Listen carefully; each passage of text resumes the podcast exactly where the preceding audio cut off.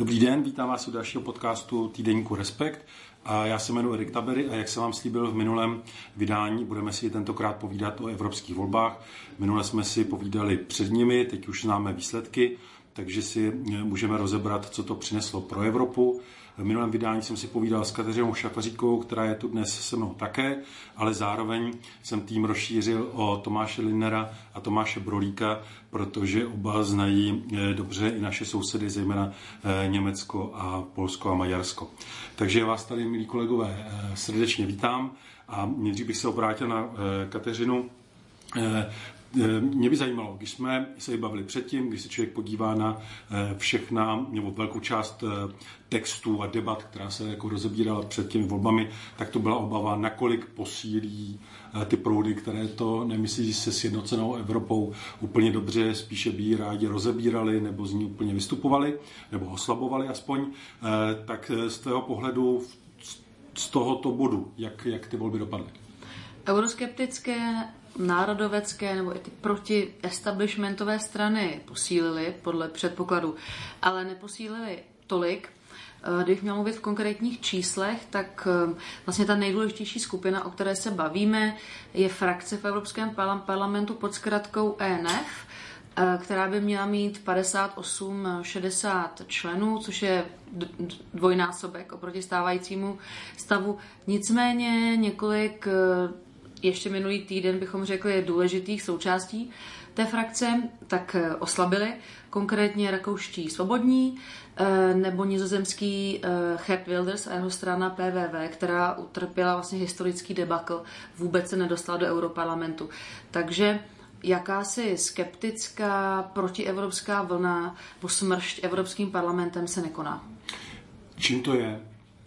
Jednak tím, co už jsem říkala, a potom tím, že se dostavilo více lidí zřejmě, kterým na Evropě záleží, eh, jednak tedy eh, ta účast byla prokazatelně vyšší, to už víme, a ty první závěry sociologické, byť na tvrdá data si budeme muset počkat, ukazují, že kromě tedy toho, že se dostavila tvrdá jádra těch euroskeptických nebo protievropských stran, tak se právě dostavili lidé, kteří jsou třeba vlažnější zástupci Evropy, ale z nějakého důvodu teď ucítili, že ji volit musí, tudíž zředili ten případný úspěch eh, eh, těch druhých. Já bych se teď obrátil na Tomáše Brolíka. Eh, Tomáši, ty hodně sleduješ Polsko a Maďarsko. Tam zvítězily strany, které rozhodně nemluví o vystoupení z Evropské unie, nicméně jsou brány jako za velice problematické ve vztahu k Evropské eh, unii v obou těch zemích. Eh, klidně to samozřejmě rozeber postupně, to znamená oddělit Polsko i Maďarsko, protože ty příběhy jsou trochu odlišné. Nicméně, eh, co se tam odehrálo? Ty, ty, ty vítězství eh, práva spravedlnost eh, kolem 640%, byť se nepletu, tak v tuhle chvíli se ještě nějaké hlasy počítají. Na, v Maďarsku to bylo dokonce ještě více. To znamená, že se zdá téměř jisté, nebo že ta, ten hlas kritický k Evropské unii má v Polsku a Maďarsku velice silnou rezonanci. Je to tak, nebo tam hrálo roli něco jiného? Tak v Maďarsku se vlastně nic nezměnilo. Tam to dopadlo, jako to dopadlo při parlamentních volbách loni. Tam se prostě ukázalo, že Fides, vládní strana Fides, Viktora Orbána, má takový svůj horní strop, který je hrozně vysoký samozřejmě, nebo relativně vysoký na evropskou politiku, což je nějakých 52%, 50, 50 52%. Tak to dopadlo i loni u těch parlamentních voleb. E, to znamená, že v parlamentních volbách to stačí na ústavní většinu, fajn, tady je to trochu jinak, tady to vychází právě tak, že mají polovinu těch křesel. Když se podíváme, takže vlastně pro Fides a jeho voliče se vlastně nic nemění. Oni říkají pořád to samé, přesně tak, z Evropské unie vystupovat nechceme, my prostě jenom z gruntu změníme, protože víme jak. V případě Viktora Orbána ještě to už je taková trochu jako historicko mystická představa, že právě Fides je ten, kdo je jako povolaný změnit na základě nějakých hlubokých hodnot. A takže tam se nic nemění. Co se týče opozice, tam se vlastně stala taková zajímavá věc, protože ta, minimálně teda v Europarlamentu se ta maďarská opozice trochu jako výsledkově sjednotila, je tam prostě méně stran.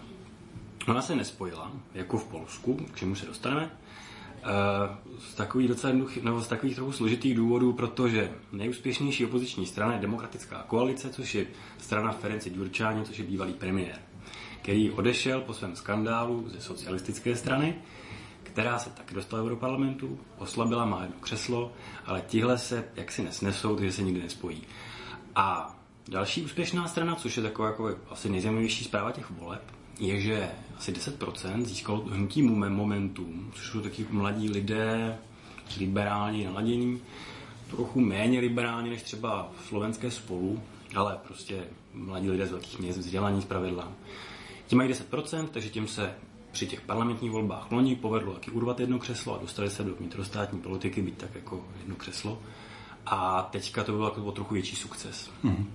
Ti se zase nespojí s nikým jiným, protože říkají, Viktor Orbán je špatně a všichni ostatní jsou taky špatně, protože prostě kdyby nebylo všechno předtím špatně, tak tedy nevládne Fides tak, jak vládne. Takže ti se také nemají úplně potřebu pojít. No a pak už se dostal do Europarlamentu jenom Jobbik a tomu se prostě nedaří přesvědčit voliče, že nebo přesvědčit voliče, že už to není ta stará strana, která maširuje v mundurech, že jsou takový jako uměnění, prostě pravicová uměněná strana národní.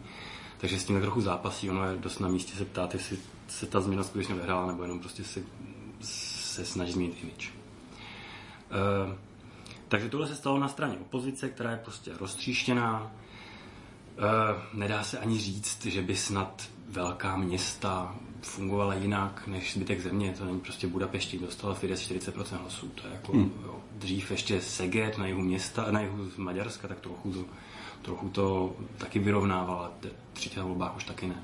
Ty výsledky jsou víceméně stejné. Takže tam se stalo to, že politika maďarská, jaký známe posledních 8 let, se prostě ještě víc utvrdila. Máme prostě další zprávu, že tak to zkrátka bude. Fides měl poprvé k dispozici takovou ten konglomerát provládních médií, které on loni na podzim, z nich udělal ohromnou organizaci. A výsledkem bylo, že uh, uh, vlastně čtenáři, posluchači rádí, diváci na televizi viděli úplně jednu a totožnou zprávu.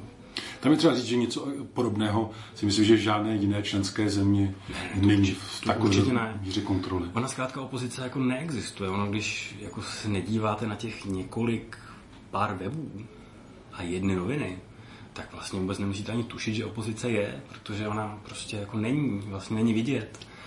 A ona taky s tím nějak není schopná už dlouho nic dělat. Ona vlastně už skoro ani neříká, že není Viktor Orbán, že už je to marné. No jasně, že není Viktor Orbán. Takže ta opozice v takovém jako, opravdu jako bludném kruhu. A uh, no to víceméně ono. Tam hmm. prostě žádná velká změna nastala. A Polsko? A tam je to trochu jiný příběh, protože v Polsku se opozice spojila a on ten výsledek je trochu horší, respektive lepší propis, a horší pro tu opozici, než se čekalo, než možná čekali samotný PIS a než čekala ta samotná Evropská koalice, což je ta opoziční, ten opoziční blok. Oni ještě večer, eh, když po té jedenácté, tak se tak hrozně radovala ta opozice a PIS naopak docela smutně a Jaroslav Kačínský stěžoval, že je to málo, málo, málo a musíme jako něco udělat do příštích voleb. Pak se ráno všichni probudili, 45, 38, takže najednou to byl trochu jiný, trochu jiný poměr, takže PIS docela výrazně vyhrál. Ale zase, není to vůbec jako drtivé vítězství, protože když se podíváme trochu podrobněji na tu mapu, na tu volební mapu, tak západ Polska, což nutně neznamená bohatší, vyspělejší jako Polsko, to v žádném případě prostě západ Polska je úplně kompletně poziční, Varšava taky, a východ Polska je kompletně pis. Ta země je prostě rozdělená. Je dokonale rozříznutá. Jo, jo, to je přímo v polovině. Dokonce je dokonalej než při parlamentních volbách. Že tam ani není nějaký jako flíček. A, a, ty, a ten rozdíl těch výsledcích je opravdu velký. Jakože v Podkarpatí má prostě 65% hlasů, což je hrozně moc, byl největší rozdíl. A naopak eh, právě u hranic Německém tam má zase opozice 57, 49, jakože opravdu jako velká čísla. Eh, když tomu připočteme ještě, respektive výsledky jsou tady PIS má 45, opozice 8 a pak je tam už jenom třetí strana, což je Jaro Roberta Bědroně, což je takový jako nový projekt eh, jako, jako známého populárního starosty bývalého města Slupsk, což je u Palackého moře. Tak ten má měl 6% a ono upřímně, když také sečteme ten opoziční, opoziční koalici a tady Jaro, tak to vyjde úplně stejně, jako má PIS. Takže jako vítězství se nekonalo prostě. Hmm. PISu, tak jako grandiozní. A zároveň vlastně jako by pro ten PIS to vyplývá, eh, že by se měl trochu obávat, ne? Protože dlouho se zdálo, že tu konkurenci nemají, že není schopná se nějakým způsobem dát dohromady. Tady vlastně poprvé je to tak, ne? Že v první volbách, kdy vidí, že to je poměrně síla. Je to tak, to, se, to bylo, myslím, překvapení pro samotnou opozici, že se jim to povedlo dát dokupy. A, ale PIS se úplně klepat nemusí, nejspíš, protože ta koalice opoziční, která kandidovala do evropských voleb, začíná u zelených, jde přes socialisty, přes moderní stranu, což je taková jako liberálně městská strana, občanskou platformu a lidovce. To jsou to je prostě jako hrozně rozmanitá široká koalice, která dává smysl v evropských volbách. Ale jestli jako nějak jako sm, se dokážou, jestli dokážou najít nějak, jako, nějak jako smysluplnou spolupráci pro parlamentní volby, jako zelení a hmm. občanská platforma a lidovci. Teď ještě lidovci jsou prostě tradiční strana, která jako dává hluboký smysl v, tom, v Polsku. Občanská platforma je hegemon, takže ono dobře možná se stane, že uh, ta koalice nevydrží a možná to bude dobře, nebo nedával by třeba smysl a každý by si řekl, no tak jako proč hlasovat pro někoho, kdo je jenom proti PISu a potom se rozpadnou, nemůžou se nerozpadnout, třeba. Hmm. Takže v evropských volbách to sice takhle zafungovalo a vlastně to zafungovalo, ale do těch parlamentních, které se budou konat na podzim, to jako nedává moc hmm. možná smyslu smyslu. Tam je zajímavé vlastně, jak, když se podíváme na, ten, na ty země Vyšegrádu, Eh, že jako kdyby se tam trochu víc jako ještě progresovaly nějaké rozdíly. Že máme teda Maďarsko a Polsko, kde se to zužuje na nějaký omezený počet stran. A, a jedna v Maďarsku teda žádný střed, řekněme téměř, v Polsku jasný střed jako dvou bloků. A pak tady máme Česko a Slovensko, kde je to naopak jako roztříštěná poměrně scéna, kdy je řada jakoby menších stran, žádná není tak silně dominantní eh, jako právě v tom Polsku nebo Maďarsku. Andrej Babiš ten si může nechat zdát o tom, že by měl stejnou pozici jako kdokoliv z těch jeho v úvozovkách jako blízkých nebo názorově blízkých eh, eh, stran. Jeho 20% je vlastně by, by se dalo říct z tohohle hlediska poměrně ne, velký neúspěch. Eh, na Slovensku téměř stejné procento získala nová strana nebo nové uskupení té spolupracující eh, progresivní Slovensko a spolu.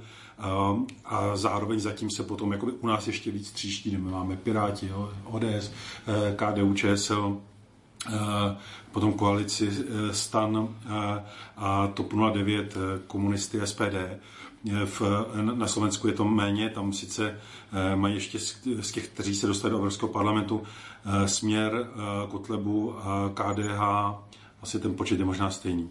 Pak Sulíkův SAS a Olano.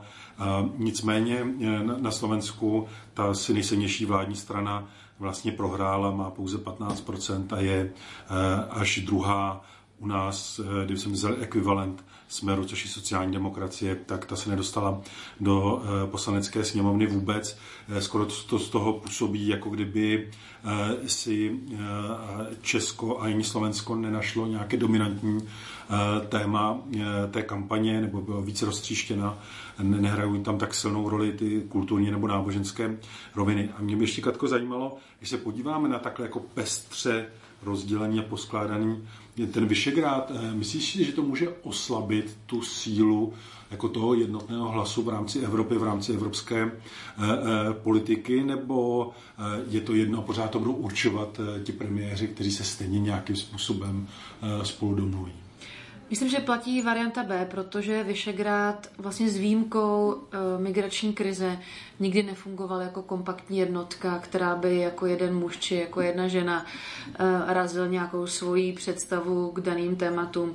V tomto smyslu ta migrační krize vlastně byla unikátní a tahle ta ko- koalice nebo aliance na pozadí tedy migrační krize ve smyslu odmítáme kvóty, odmítáme liberální, případnou liberální poli- evropskou politiku v této věci, tak ta pořád trvá. Eh, v zásadě si myslím, že naopak vyšla z těchto voleb posílena. Čili myslím si, že eh, spolupráce Vyšegrádu rozhodně na tomto tématu bude pokračovat. Nelze vyloučit, eh, že Vyšegrád dá dohromady společného kandidáta, pokusí se na post šéfa Evropské komise, byť eh, by to byl trochu úkrok stranou, protože eh, to zpravidla navrhují tedy ty velké frakce a potom to, to, to, to, to případné hlavní, ta hlavní debata potom probíhá na půdě Evropské rady. Nicméně Andrej Babiš o tom mluví dlouhodobě, Zřejmě to neříká jen tak do větru chuť Viktora Orbána i personálně se jaksi zvětšit na evropské půdě mimo eh, sebe sama je veliká.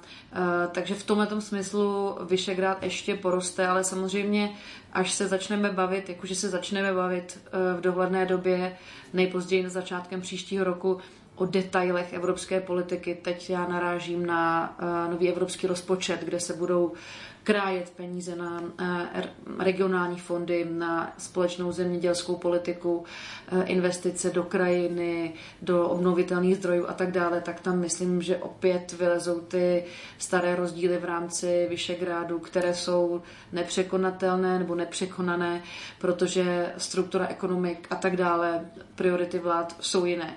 Čili nic eh, zásadnějšího bych tady nevěděla. Když už teda mluvím, tak ještě jenom dořeknu jednu věc a sice je tady taková poměrně atraktivní, minimálně jaksi teoreticky přitažlivá, ve smyslu politologicky přitažlivá varianta a to je, že by vznikla nová frakce na půdě Evropského parlamentu z Vyšegrádu, nebo tedy s otazníkem nad Slovenskem, eh, tedy, tedy ze třech zemí Vyšegrádu, plus eh, s Ligou Severu, italského vicepremiéra Matteo Salviniho, protože jak Matteo Salvini, tak Viktor Orbán tak eh, Kačinský, tak eh, konec konců eh, Andrej Babiš se postavili dobrovolně aktivně do role těch hlavních obránců Evropy bílé ve smyslu bez imigračních kvot, bez té liberální migrační politiky. A kdybychom se četli velmi úspěšný výsledek zmiňovaných stran, tak jenom Salviniho Liga Severu, Orbánu Fides a, a PIS Eh, Kačinského dají dohromady 63 mandátů na půdě Evropského parlamentu, což by byla rázem čtvrtá nejsilnější frakce, což hodně. Myslíš, že by se do toho chtělo Andrej Babišovi a hnutí ano? Protože de facto by to znamenalo dostat se mimo hlavní jako proud a, a, a, a spíš by oslabil. Je to otázka, která mě teď eh, strašně zajímá.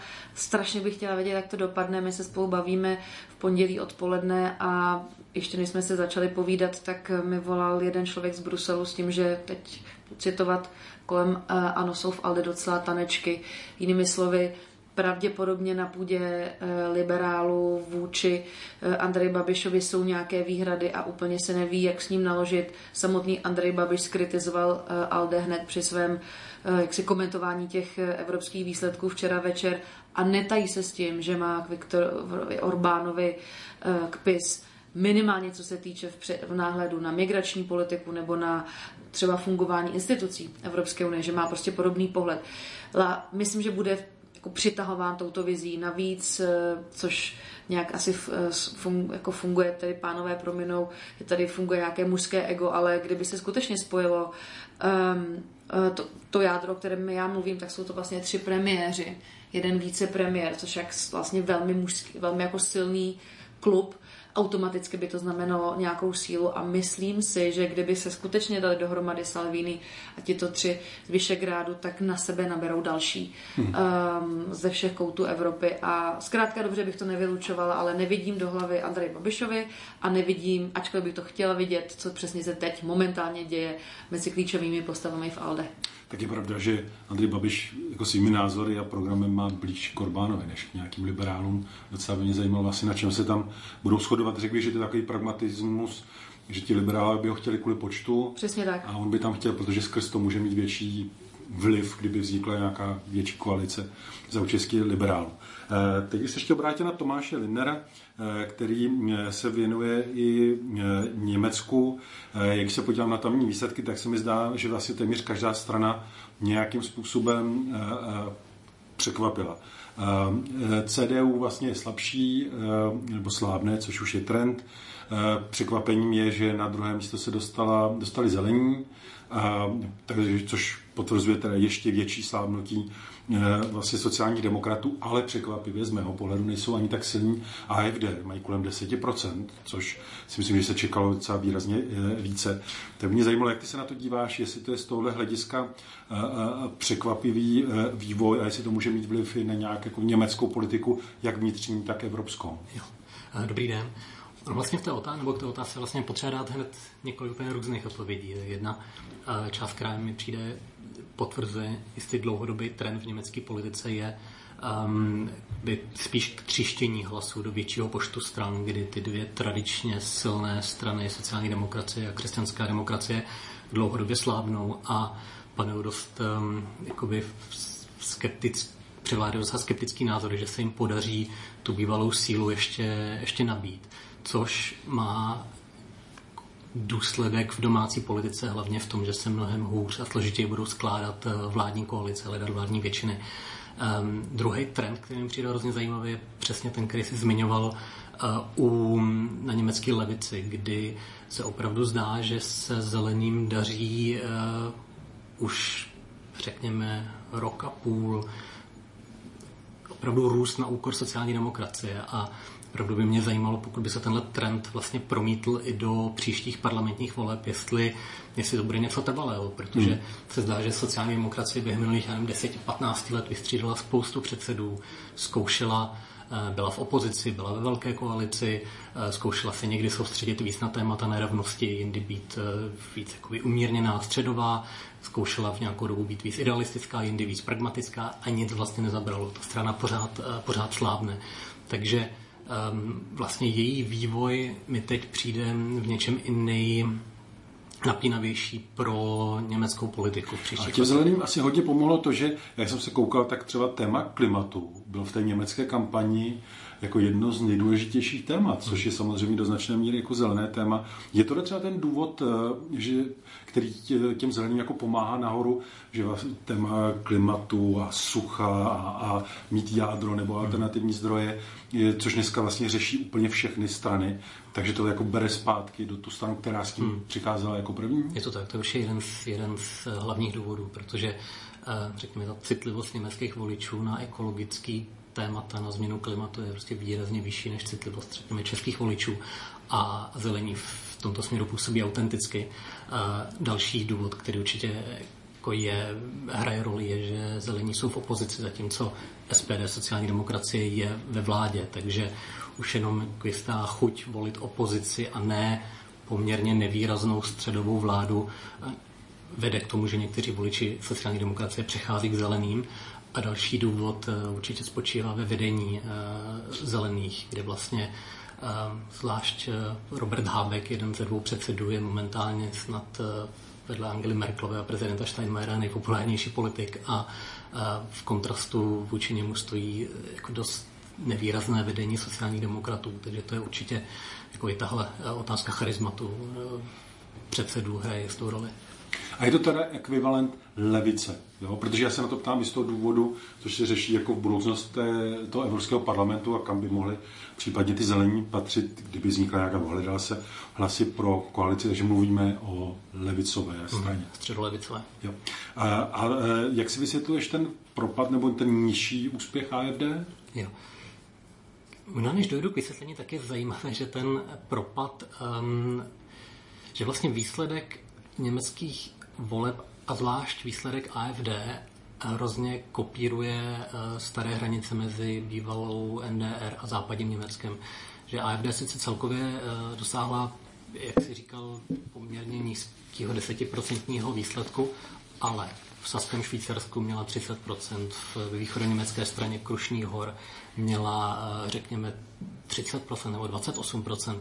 Takže to je hrozně jakoby výrazně zajímavý faktor, jak tohle rozdělení východu a západu je pořád pro německou politiku důležitý.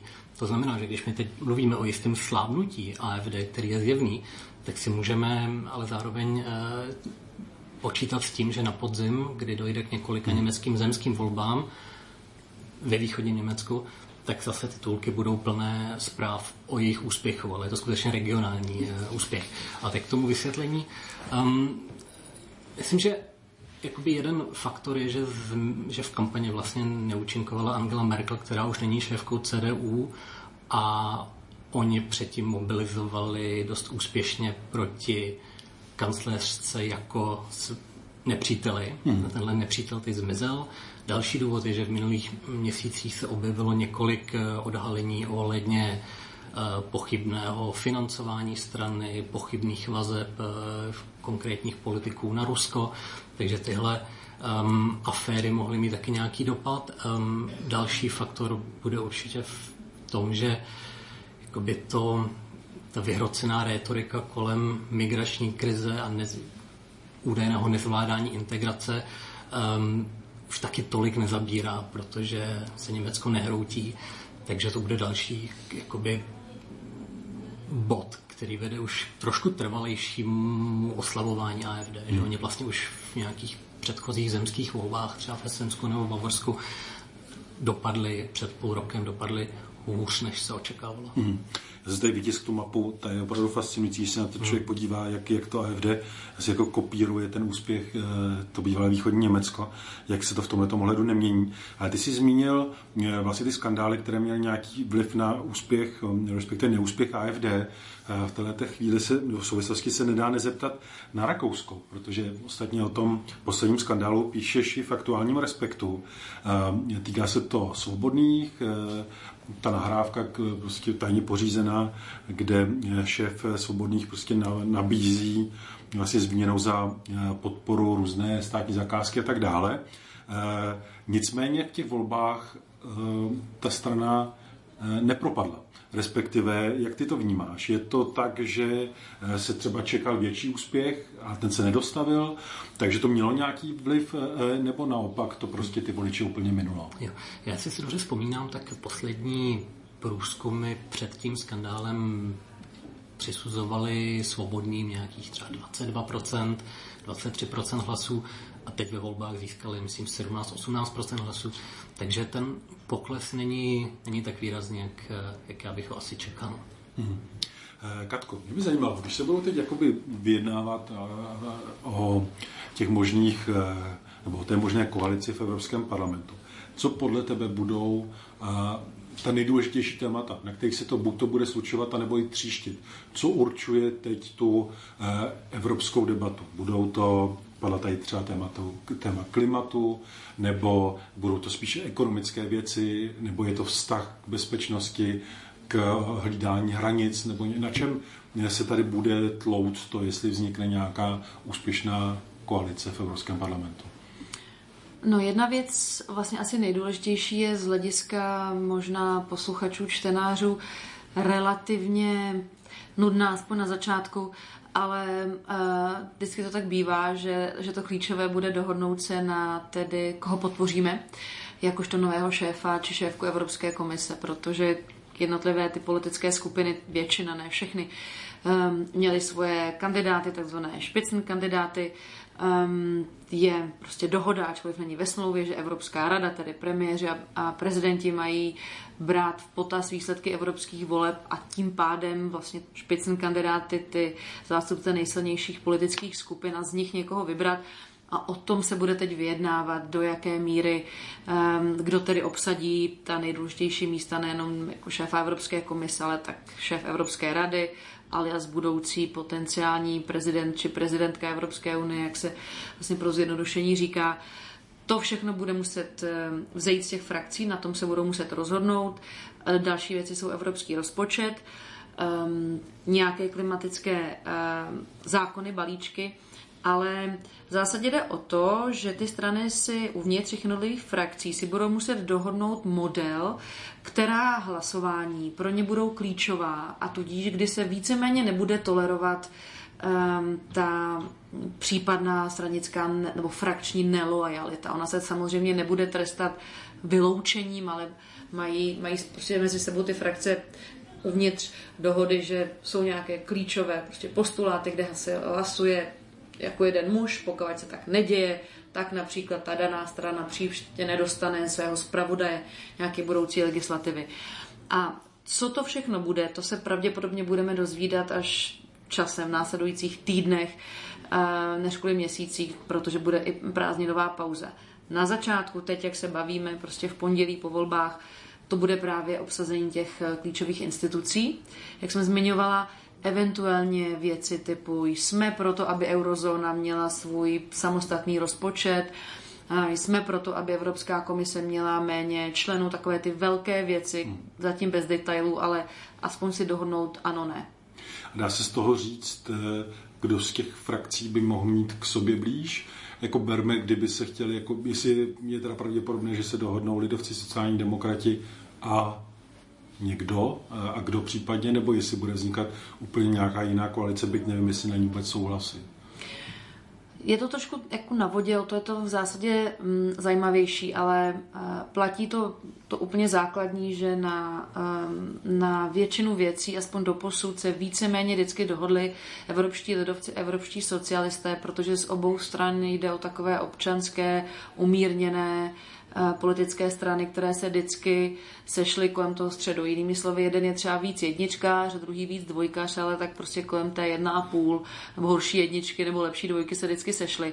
To samé bude platit. Um, a velmi pravděpodobně se k ním přidají docela lehce liberálové a docela lehce zelení. Ono to z našeho pohledu může vypadat relativně nesrozumitelně, protože strana zelených tady má punc jako té, té, té strany, která vlastně neustále selhává. Eh, je to navíc strana, která se zdá, aspoň tedy v českém prostředí, poměrně monotématická, schopná nějaké širší agendy. V tom Evropském parlamentu je to za trošku jinak a za druhé Uh, už o, tom, o tom vlastně mluvil Tomáš uh, Lindner, když mluvil o, německých zelených. Zkrátka dobře zezelenali evropští voliči a zezelenali tím pádem i hlavní politické strany. A pokud jde zrovna o tuto agendu, tak si myslím, že ty klíčové dvě formace, tedy lidovci a socialisté, si budou moci vybírat. Jinými slovy, že tu většinu dodají velmi jednoduše liberálové, samozřejmě frakce zelených, ale možná, že i další, protože eh, ta poptávka voličská je, je jiná a některá témata dneska už ty strany naprosto přirozeně absorbovaly a není to nic, co by mělo vnitřně štěpit. Pro nás to může vypadat eh, jaksi relativně překvapivě, ale například věci jako omezení CO2 na nová auta, eh, další klimatické limity jsou věci, které naprosto jednoznačně a v zásadě lehce prošly i Bavorskem naopak, kde já očekávám třeba případné tříštění, jsou věci, které naopak zase z českého pohledu vypadají nesporně, což jsou mezinárodní obchodní dohody, typicky jako byl TTIP, což je věc, kterou třeba čeští piráti nebo čeští zelení eh, podporovali v debatách, když to v případě těch evropských zelených to je něco, co pořád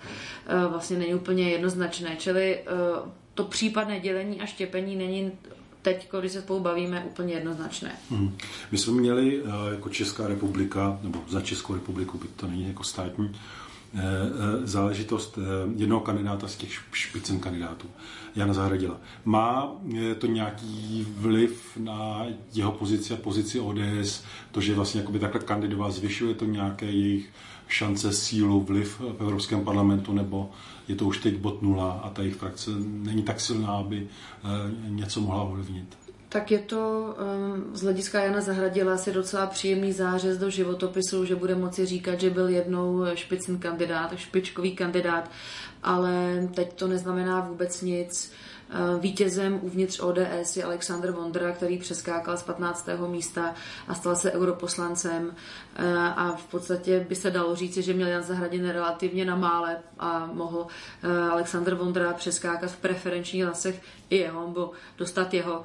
A co se týče vlastně té frakce, nebo teda toho, že Jan Zahradil byl za celou frakci tím klíčovým evropským zástupcem, teď vlastně neznamená vůbec nic, protože ECR, čili Evropští konzervativci a reformisté, kam ODS patří, patří mezi ty platformy, které utrpěly eh, ve volbách vlastně eh, největší propad. ECR měla 77 členů a má o 20 méně. Navíc se bavíme eh, o 20 méně ve chvíli, kdy tam ještě stále jsou čtyři toriové v ECR, kteří nejpozději 31 října, tedy aspoň podle současné dohody, mají odejít, čili z ECR se v podstatě stane eh, ligová, druholigová, ne na pomezí třetí ligové frakce a nebude mít vliv na ta klíčová dojednání na půdě Evropského parlamentu. Jak když se podívám na uh, europoslance za Českou republiku, tak uh, víceméně se mi zdá, že až s výjimkou poslanců za SPD zejména pana Hinka Blaška, který byl velice jako protěžován pro ruskými weby, kteří ho doporučovali, aby ho veřejnost volila a který mluví tedy jako v duchu téměř jako likvidace Evropské unie, tak v, ať jsou ty zástupci z jakýkoliv stran, tak se mi nedá, že by tam byl nějaký větší bořič eh, toho společného eh, evropského projektu, nebo eh, se pletu. Je to tak, že Česká republika vlastně vyslala do Evropského parlamentu poměrně koncenzuální politiky. Dalo by se říct, že jo, na první dobrou. Otázka je samozřejmě, co se stane s europoslanci za ANO, kteří jsou tedy s výjimkou um, Dity Charanzové a Martiny Dlabajové, čili lídrně a dvojky na té kandidáce, jsou to nováčci, um, často i v politice, tak uvidíme, jak se jim tam bude dařit. Druhá věc, e, tebu zmiňovaný pan Blaško, tam je samozřejmě velká otázka, jak se budou chovat um, SPD, tedy jaké třeba parlamentní asistenty se zvolí, jak přistoupí celkově k té práci na půdě Europarlamentu, eh, jakým způsobem naloží s těmi obrovskými fondy, tím si říct penězi, který Evropský parlament jednotlivým frakcím poskytuje, jak, jak, s, tím, jak s tím naloží. Tady eh, si trošku rýpnu zrovna ehm, vlastně den před evropskými volbami, které začaly minulý čtvrtek, tak ve středu Evropský soud potvrdil, že Marine Le Pen, respektive tedy její strana, musí vrátit do evropského rozpočtu 300 tisíc eur, protože bylo prokázáno, že tedy ona vlastně z peněz Evropského parlamentu financovala svůj kancelář pařížskou, která neměla z činnosti Evropského parlamentu co dočinění. Tak eh, je samozřejmě otázka, do jaké míry eh, ostatní jako přistoupí k tomu úkolu, ale pokud bychom se měli bavit o nějakém ideovém, ideologickém bořiči, tak eh, tedy s výjimkou těch dvou zástupců z SPD tam nikdo takový, myslím, není. Dá se říct, když se podíváme na Polsko a Maďarsko, ta moje otázka směřuje k Tomáši Brolíkovi, jak dá se nějakým způsobem očekávat, jak se ti jejich poslanci budou chovat eh, v Evropském parlamentu, jestli je ta, ta nálada tak opravdu tak protievropská? Uh, co se týče Maďarska, tak tam víceméně Fides vyslal uh, do Europarlamentu takové jako prověřené lidi, kteří už tam sedí. On ten počet ani nemění, jako jednoho víc, ale předtím zase bylo jednoho méně, takže, takže dokonce, teď bohužel jsem to jméno, vždycky vypadne, ale Fides má dokonce i jedno z takových těch whipů, co dohlíží na to, jak se hlasuje v EPP. Takže to jsou vlastně takové jako prověřená jména. A co se týče opozice maďarské, tak tam jsou taky vysláni prostě jako standardní politici, kteří tam jako se nedá očekávat, nevím, žádné extempore.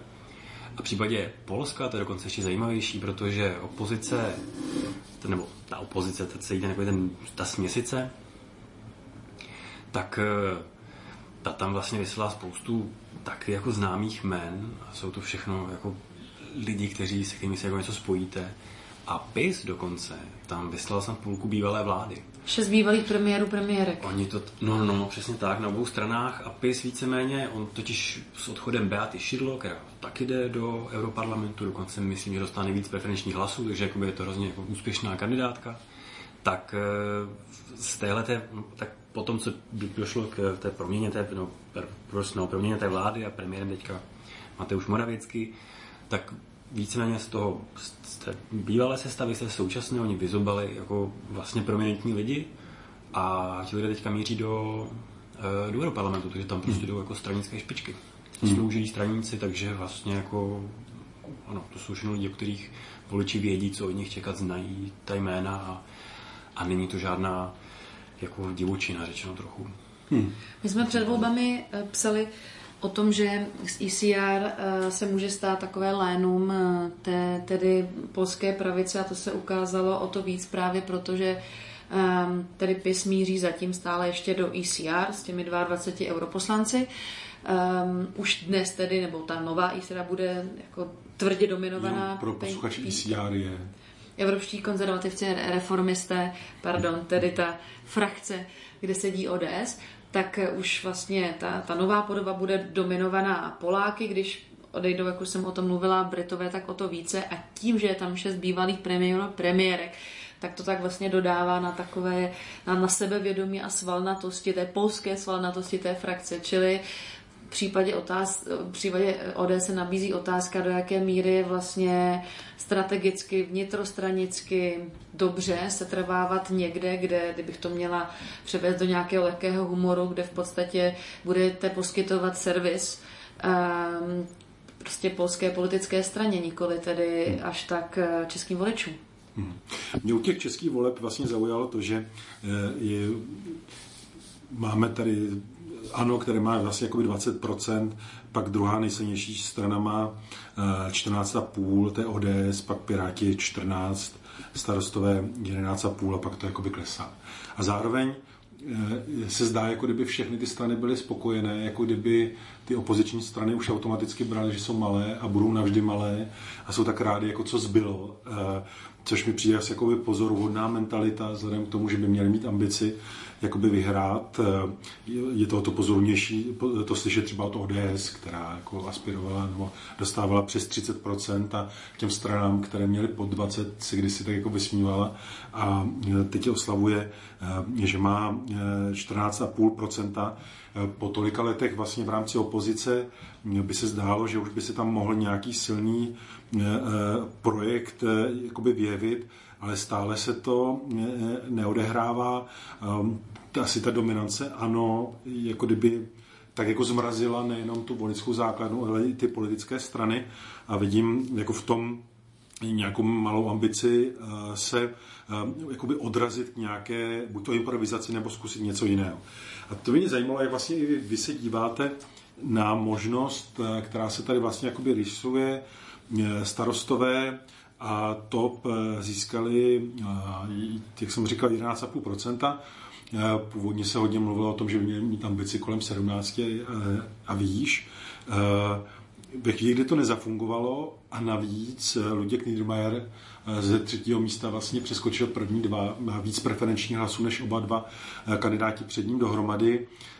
Jestli se tady nezačíná debatovat o možnosti změny v čele TOP 09, což by mohla být ta nová energie. Zároveň ty volby potvrdily to, že pokud by stan a, a top eh, existovaly samostatně nebo nešli do těch eh, voleb společně, tak je otázka, jestli by se vůbec do toho parlamentu dostali, protože navíc jsou tam ještě zelení a další, což je zpráva i pro další, eh, další volby. Jak to vidíte vy? Myslíte si, že to může přinést nějakou energii, která by změnila vlastně vedoucí pozici v rámci TOP 09? Tak já začnu asi um, jako žena. um, tak, Předně dostala jsem otázku stejného typu od jednoho kolegy z Bruselu, novináře, který když se díval na české výsledky a viděl počet preferenčních hlasů pro Luďka Niedermayera, tak mi volal, jestli se právě něco tohoto typu nechystá.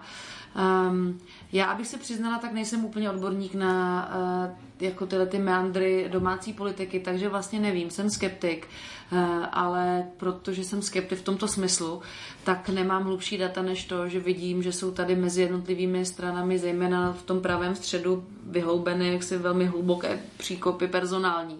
Že je tady spousta animozit na a mužských eg, která nejsou některé věci schopná překousnout. Ale řeknu takovou, bo, takovou boční poznámku s tím související, um, co jsi zmiňoval, a sice jestli tedy ty evropské volby nemůžou mít nějaký širší dopad. Nám se to, pokud vím, ještě nestalo v České republice, že v evropské volby něco fatálně změnily, ale můžu se plést, nebo možná něco z ČSSD ano, v minulosti, že jo? Stále od začátku konce špidle. Tak, tak. A to byl asi jediný případ. Tak, takže máme jeden tento pokus. Ale právě to jsem chtěla doříct, že v Evropské unii není, není neobvyklé, že evropské volby, které měly dlouhodobě relativně nízkou účast, čili se mluvilo o nízké legitimitě, malému signálu dovnitř stran, tak ve skutečnosti velmi často vedly uh, přeskupení se na domácí scéně. Um, jak si spousta zajímavých potom osobností vděčila evropským volbám za zajímavou kariéru jenom tak jako vystřelím, Alexander Stup eh, začínal jako eh, docela zajímavý, ale úplně řadový finský europoslanec a z Evropského parlamentu mířil rovnou na post eh, finského ministra zahraničních věcí a později premiéra ve mhm. velmi mladém věku jako třicátník. Mluvili jsme tady krátce o zelených, tak zelení ve Francii, když byli před necelými třemi lety prezidentské volby, tak totálně propadly. Teď skončili jako třetí politická síla za těmi hlavními hegemony, což je tedy Macronovo hnutí a strana Marine Le Pen. A už se mluví o tom, že lídr zelených francouzských, že bude pravděpodobně kandidovat v příštích prezidentských volbách a že by mohl být Macron ohrožen, protože v něčem mají podobnou agendu, jsou si věkově blící a tak dále. Čili já bych to nevylučovala, že k něčemu dojde. Sám si právě zmínil ČSSD, ale nechám si tady podat. Kluky, Tomáši, co dál? No, se týče tady toho, jako, no, nevím, co teda provede TOP 09 s Jiřím Pospíšilem, to je jako jejich věc, to nevím. Ale když takhle ty strany, které se radují z těch 14 a 10 a 11, no, jsou z toho také trochu nesvé, ale vlastně říkají, a dobrých 11. Když takhle přemýšlí, co udělat jako z hegemoní ano, nebo kohokoliv, tak a teď přemýšlí, jako jak se spojit, jak to, jako, jak to namíchat, ten koktejl. Ono je to trochu, jako trochu marnost teda, když se díváme k těm sousedům, protože on to zkrátka nefunguje z toho důvodu, že v Česku prostě zmizely politické strany. Jako ODS ještě žije, ČSSD je mrtvá. TOP 09 si říká strana, ale není to ve skutečnosti strana, jako, jako strany jsou. Stejně jako ANO není strana. Kolik je vlastně politických stran? Třeba v Polsku i ten PIS je prostě strana, která jasně jako neexistuje dlouho, ale už od revoluce má, jako od někud vyrůstá, je tam nějaká logika a prostě ta strana existuje. Stejně jako občanská platforma. Jsou prostě, a to je velká strana, PIS je také velká strana, a ten zbytek té polské opozice se tak jako zvláštně kolíbá kolem jako 8% nebo ještě méně. Lidovci, jasně, ty jsou hrozně silní v regionech, ale prostě v parlamentní volbách dostávají 7%. V případě Maďarska prostě Fides hold funguje 40 let. Jako on se proměnil, jasně, ale, ale je tady. Hmm. A takže ono, tady to spojování se jenom proto, abychom někoho zbavili hegemonie, prostě nefunguje. Stejně jako nefunguje vlastně v Maďarsku vůbec a v Polsku vlastně taky ne. Jo, takže... Hmm. Navíc u nás jako ten vztah ODS a některých jiných stran je jako hodně, eh, jak to říct, eh, jednoduše, no. Není úplně vřelý. Není vřelý, takže když se ještě nedokážou dohodnout, tak tím hůř samozřejmě. Polsku všichni zkousli zuby, výsledek je na jejich poměry jako vlastně dobrý. Jasně, 38% je vlastně hrozně moc. Akorát, že ta koalice nedává žádný smysl. Hmm. Ale v tomhle tom, je to vlastně zajímavé v tom, že ty strany často mluví o tom, že Andrej Babiš, jak velké je nebezpečí, ale vlastně podnikají to strašně málo pro to, aby to nebezpečí vlastně jako porazili. To znamená, i ten volič potom si může říct, tak vy mi sami neříkáte, že to je tak vážná jako situace, abyste se najednou dohodli, že se spolíte a zapomenete na všechny nešvary, tak proč bych měl, já sám myslím si, že s téhletem slabosti a neschopnosti se nějakým způsobem dohodnout. Eh, Andrej Babiš těží ještě víc než eh, z nějakých vlastních eh, úspěchů. A je, je velká otázka vlastně, nakolik ty strany najdou nějakou cestu, jak eh, v širší veřejnosti říct, eh, my jsme připraveni být tou alternativou k ano a když bychom vyhráli, tak by se vám žilo stejně líp, jenom tady nebudete mít ten obrovský střed zájmu, eh, který tady je. Je to hodně vidět, mimochodem ten rozdíl na té energii je třeba vidět i mezi Slovenskem a Českem, kde tam se víc vlastně začíná ta, eh, ta síla, která nechce Roberta Fica a spol eh, koncentrovat kolem eh, té spolupráce spolu a progresivní Slovensko. Měli obrovský úspěch s prezidentskou volbou hmm. a teď mají vlastně druhý, možná ještě větší paradoxní úspěch v, to, v té evropské volbě, protože ten výsledek vlastně původně se očekává přesně opačný. Že Smer dostane 20 a když by spolu a progresivní Slovensko dostali 15, tak to bude úspěch a teď je otázka, jak blízko bude eh, Kotleba. To, že vyhráli ty volby, naznačuje, že tam dochází k nějaké jakoby koncentraci a definici toho, co jsou ty liberální hlasy proti Ficovi a spol. Eh, Tohle to v Česku vlastně zatím vůbec, eh, vůbec neprobíhá a ty, v tomhle ohledu vlastně ty evropské volby nás vůbec neposunuly dál. Můžu jednu poznámku? Určitě. Jenom když se o tom točí také bavíme, tak si uvědomuji, že tady se um, ustaluje relativní stabilita a tedy, že mizí uh, KSČM, minimálně tady v těch evropských volbách měla Kateřina Konečná z komunistického pekla štěstí, uh, že se dotáhla, kam se, kam se dotáhla. A vzhledem k tomu, že Andrej Babiš um, převzal elektorát KSČM a vyzobává ho, tak je otázka, jestli vlastně nestojíme na začátku možného konce této strany. To je jedna věc. Druhá věc je samozřejmě ČSSD, A tak to na mě působí, jako kdyby se tady ustalovalo ano, jakožto sice ne úplně strana, jak o tom mluvil Tomáš, ale prostě nějaká výrazná jednotka. K tomu tedy stará strana ODS, která nějak asi bude fungovat. No a, a role Pirátů, kteří převzali částečně agendu ČSSD a potom tedy ten městský liberální volič eh, kolem, eh, kolem stanu a, a top, možná taky bude trošku přežívat. Otázka je, jestli nebude migrovat nakonec k Pirátům, nebo se nerozdí mezi Piráty a ODS. Ale mám pocit, že jako, jako kdyby um, tohle to byla teď ta nová stabilita. Nevím, co si myslíte, kluci. Já si zapomněl ještě na Lidovce a SPD? SPD. Ne, tam je, tam je jako, je, podle mě, třeba z mého pohledu musím říct, že mě překvapil eh, poměrně nízký úspěch Pirátů. Jo. Je pravda, že oproti minulým volbám je to velký nárůst, protože tehdy vlastně de facto téměř neexistovaly, uh, takže se to zdá, jako, že to je relativní úspěch. Nicméně tyhle ty, Evropy, tyhle ty volby jsou jak dělané pro, pro stranu, jako jsou Piráti. Cítil jsem i na sociálních sítích a různých debatách, že teď jako se řada lidí chystá volit Piráty, i když nejsou jejich tradiční voliči, protože chtěli, aby tady byla druhá strana, která bude mít podobně jako má ANO, to znamená kolem 19 nebo 20% což se nestalo. A to, to jsou volby, kde si myslím, že by to mělo nějakým způsobem jakoby nahrávat. Myslím si, že úplně bych s tebou nesouhlasil v jedné věci. Myslím si, že oni nejsou ti, kteří přebírají voliče sociální demokracie. To jsou spíš, eh, to je ano.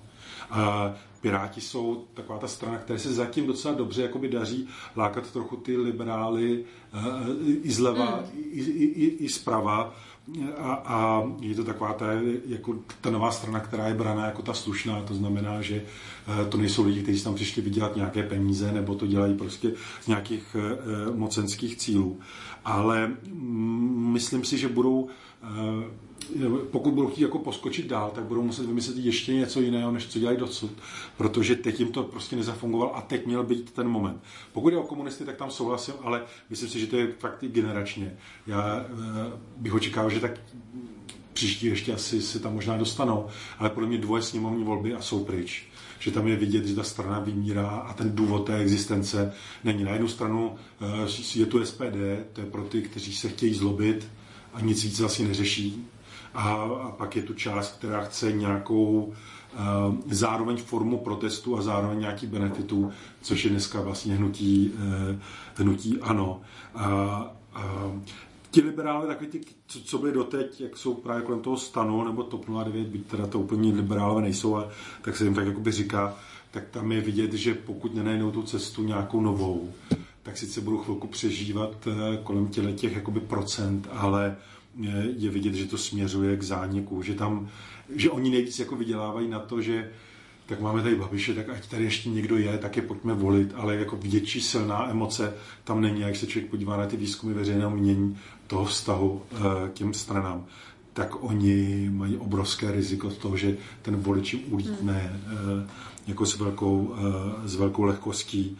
Zároveň, kdyby se tam podařila nějaká integrační síla, to znamená, že by začali sbírat jako teličko pojď k nám a štětino pojď k nám a, a tak by zbuzovali by tu energii, jako že se snaží něco dávat dohromady, tak by to možná ještě nějakou chvíli mohlo, mohlo fungovat. Zároveň, ale jak jsme říkali na začátku, myslím si, že ty volby potvrzují, že hnutí ano je porazitelné. Že sice nejde čekat, že v parlamentních volbách dostanou 21%, to určitě ne. Oni půjdou nahoru. Nicméně vidět, že prostě na rozdíl právě od toho Polska nebo Maďarska, tak to není ta volba toho tím srdcem, ta, ta, ta asi kulturní volba, já je musím eh, za každou cenu podpořit, protože tady jde prostě o vlast. Eh, a tam z tohohle důvodu si myslím, že ta strana je, je porazitelná. Já měl ještě poslední otázku vlastně na tebe, Katko, eh, která se týká vlastně trochu té komise, a české komisařky, případně jestli se rysuje někdo jiný, jak ty vidíš šance Věry Jourové, že zůstane na, na, na scéně zaprvé jako z pohledu mm, to, jestli by ta vláda byla ochotná nominovat a zároveň hodně se mluví o tom, o těch portfoliích a tak dále. Eh, má Česko šanci na nějakou silnější pozici, Česko v úvozovkách, protože to nejsou eh, národní posty? Máme uh, šanci na jaksi jiné portfolium, že bychom si eventuálně mohli více říct. Mluví se o tom, že by česká zástupkyně, pokud by to byla žena a liberálka, tak by měla šanci být dokonce i místo předsedkyní komise, protože komise taky eh, odráží ten genderový balans a balans mezi těmi hlavními politickými skupinami a teď je tam vlastně místo pro ženu liberálku, což dává eh, věře Jourové šanci. Ale tím teda odpovídám na první část té otázky. Já to vidím, jakkoliv to může znít alibisticky, tak v této chvíli na 50-50, ale není to alibismus, ale je to vlastně zvážení nebo jaksi zhodnocení toho, co jsme mohli za poslední dny, týdny vidět a to je, že Andrej Babiš minimálně veřejně se trošku tak začíná odtahovat od Věry Jourové. Minulý týden byla konference na ministerstvu zahraničních věcí, kde Andrej Babiš vlastně eh, e, Věru Jourou nepřímo napadl za to, že ehm, udělala v komisi to, co on by si představoval. Ona se vlastně vůči němu, což bylo docela překvapivé, aspoň pro mě a další pozorovatele, ona se vůči němu otevřeně přímo na místě vymezila, vlastně ho byť elegantně, ale velmi jasně ho skritizovala Andrej Babiš přitom seděl eh, dva metry vedle ní a je to on, který bude rozhodovat o tom, koho vyšleme, protože ČSSD po tomto debaklu nebude mít vůbec eh, klíčovou roli v tom, koho vyšleme do Evropské komise. Učit, učí to v podstatě hnutí ano, ale bude to opravdu jenom záležet na smýšlení Andreje Babiše a to, jak víme, tak eh, se může měnit dokonce i v rámci jednoho dne, takže já bych teď nic nesázela, ale zkrátka dobře ta jednoznačná podpora která by mohla zaznít eh, na adresu Věry Jourové, protože ji tajím nějak označil, protože je komisařka, která v těch několika věcech svého portfolia uspěla, tak ta nezazněla, čili něco se možná děje. Mm-hmm. Ještě Tomáš, já jsem se zeptat, to je Tomáše Linnera, eh, blíží se konec Angely Merklové.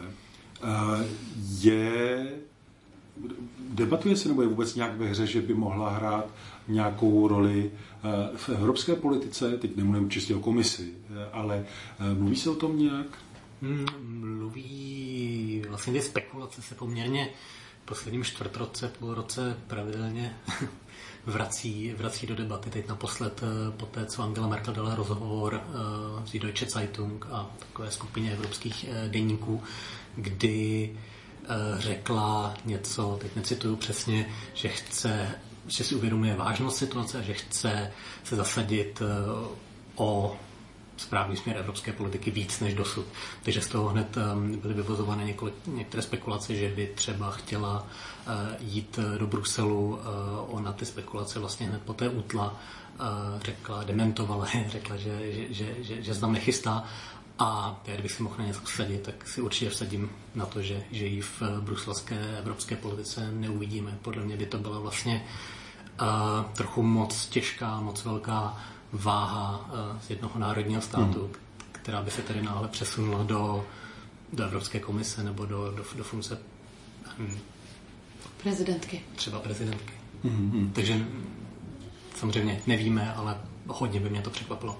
A ta německá debata, jak, o těch, jak případně o její roli další, nebo vůbec o, těch, o výsledku těch evropských voleb, eh, myslíš, že to přineslo spíš jako trochu uklidnění, že to nedopadlo nějak jakoby dramaticky, že by tam posílil ten antievropský eh, hlas, nebo eh, se to tak jako úplně prožívá?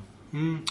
Že vlastně stejně některé noviny popisují třeba Matteo Salviniho jako takového velkého vítěze voleb, jiné komentáře naopak právě ukazují, že se ta velká nacionalistická vlna eh, nekonala, takže ten, ty, ty komentáře jsou v tomto smyslu smíšené a, a hodně se poukazuje právě spíš na ztráty těch dvou německých eh, stran eh, CDU, CSU a, a sociální demokracie a na vnitrostranické debaty, které teď budou v obou těch stranách eh, jako následovat, kde se bude hledat vysvětlení problému. A, a vnímá se ten pokles jako nebezpečný nebo jako potenciál nějakého třeba dobrého obratu, že ta politika bude zajímavější? Jakoby ten, ten uh, příběh jakoby nebezpečí nebo hrozby tam, uh, řekl bych, moc silný není, hmm. ale spíš, um, spíš uh, se prostě spekuluje o tom, jak dlouho vydrží tahle velká koalice uh, pohromadě, jestli třeba německá sociální demokracie po této volební porážce, pokud budou následovat na podzim další volební porážky v těch zemských mm. volbách ve východním Německu, tak jestli uh, náhodou předčasně uh, tu, um, tu vládu uh, nesloží nebo odejdou z ní, poté by pravděpodobně následovaly předčasné volby. Um, ale ten ta debata uvnitř sociální demokracie teď vypadá spíš tak, že vlastně vedení strany a skoro všichni poslanci uh, spíš uklidňují a říkají, že, že ne, že potřebujeme do konce letošního roku v klidu vládnout a potom si zanalizujeme naši účast ve vládě uh, podle plánu, protože takový byl vlastně už při vzniku té velké koalice plán a ten tlak um, přichází spíš od uh, členské základny, od voličů, jako ze spoda. Hmm. Takže uvidíme, jak to vlastně pnutí uvnitř SPD, SPD dopadne. To je jako jedno téma, na které se třeba dnes i ta německá média zaměřují možná nejvíc. Jo. Jenom dodávám, že SPD německá je sociální demokracie, ne česká SPD. A, a nicméně vlastně ta německá sociální demokracie řeší eh, podobné otázky jako ta česká, byť ta česká je na tom výrazně hůř. Já moc děkuji za to, že jste si se mnou povídali, to znamená Kateřina Šafaříková, Tomáš Liner a Tomáš Brolík a s vámi si těším u dalšího podcastu Týdeníku Respekt. Naschledanou. Naschledanou. Naschledanou. Naschledanou.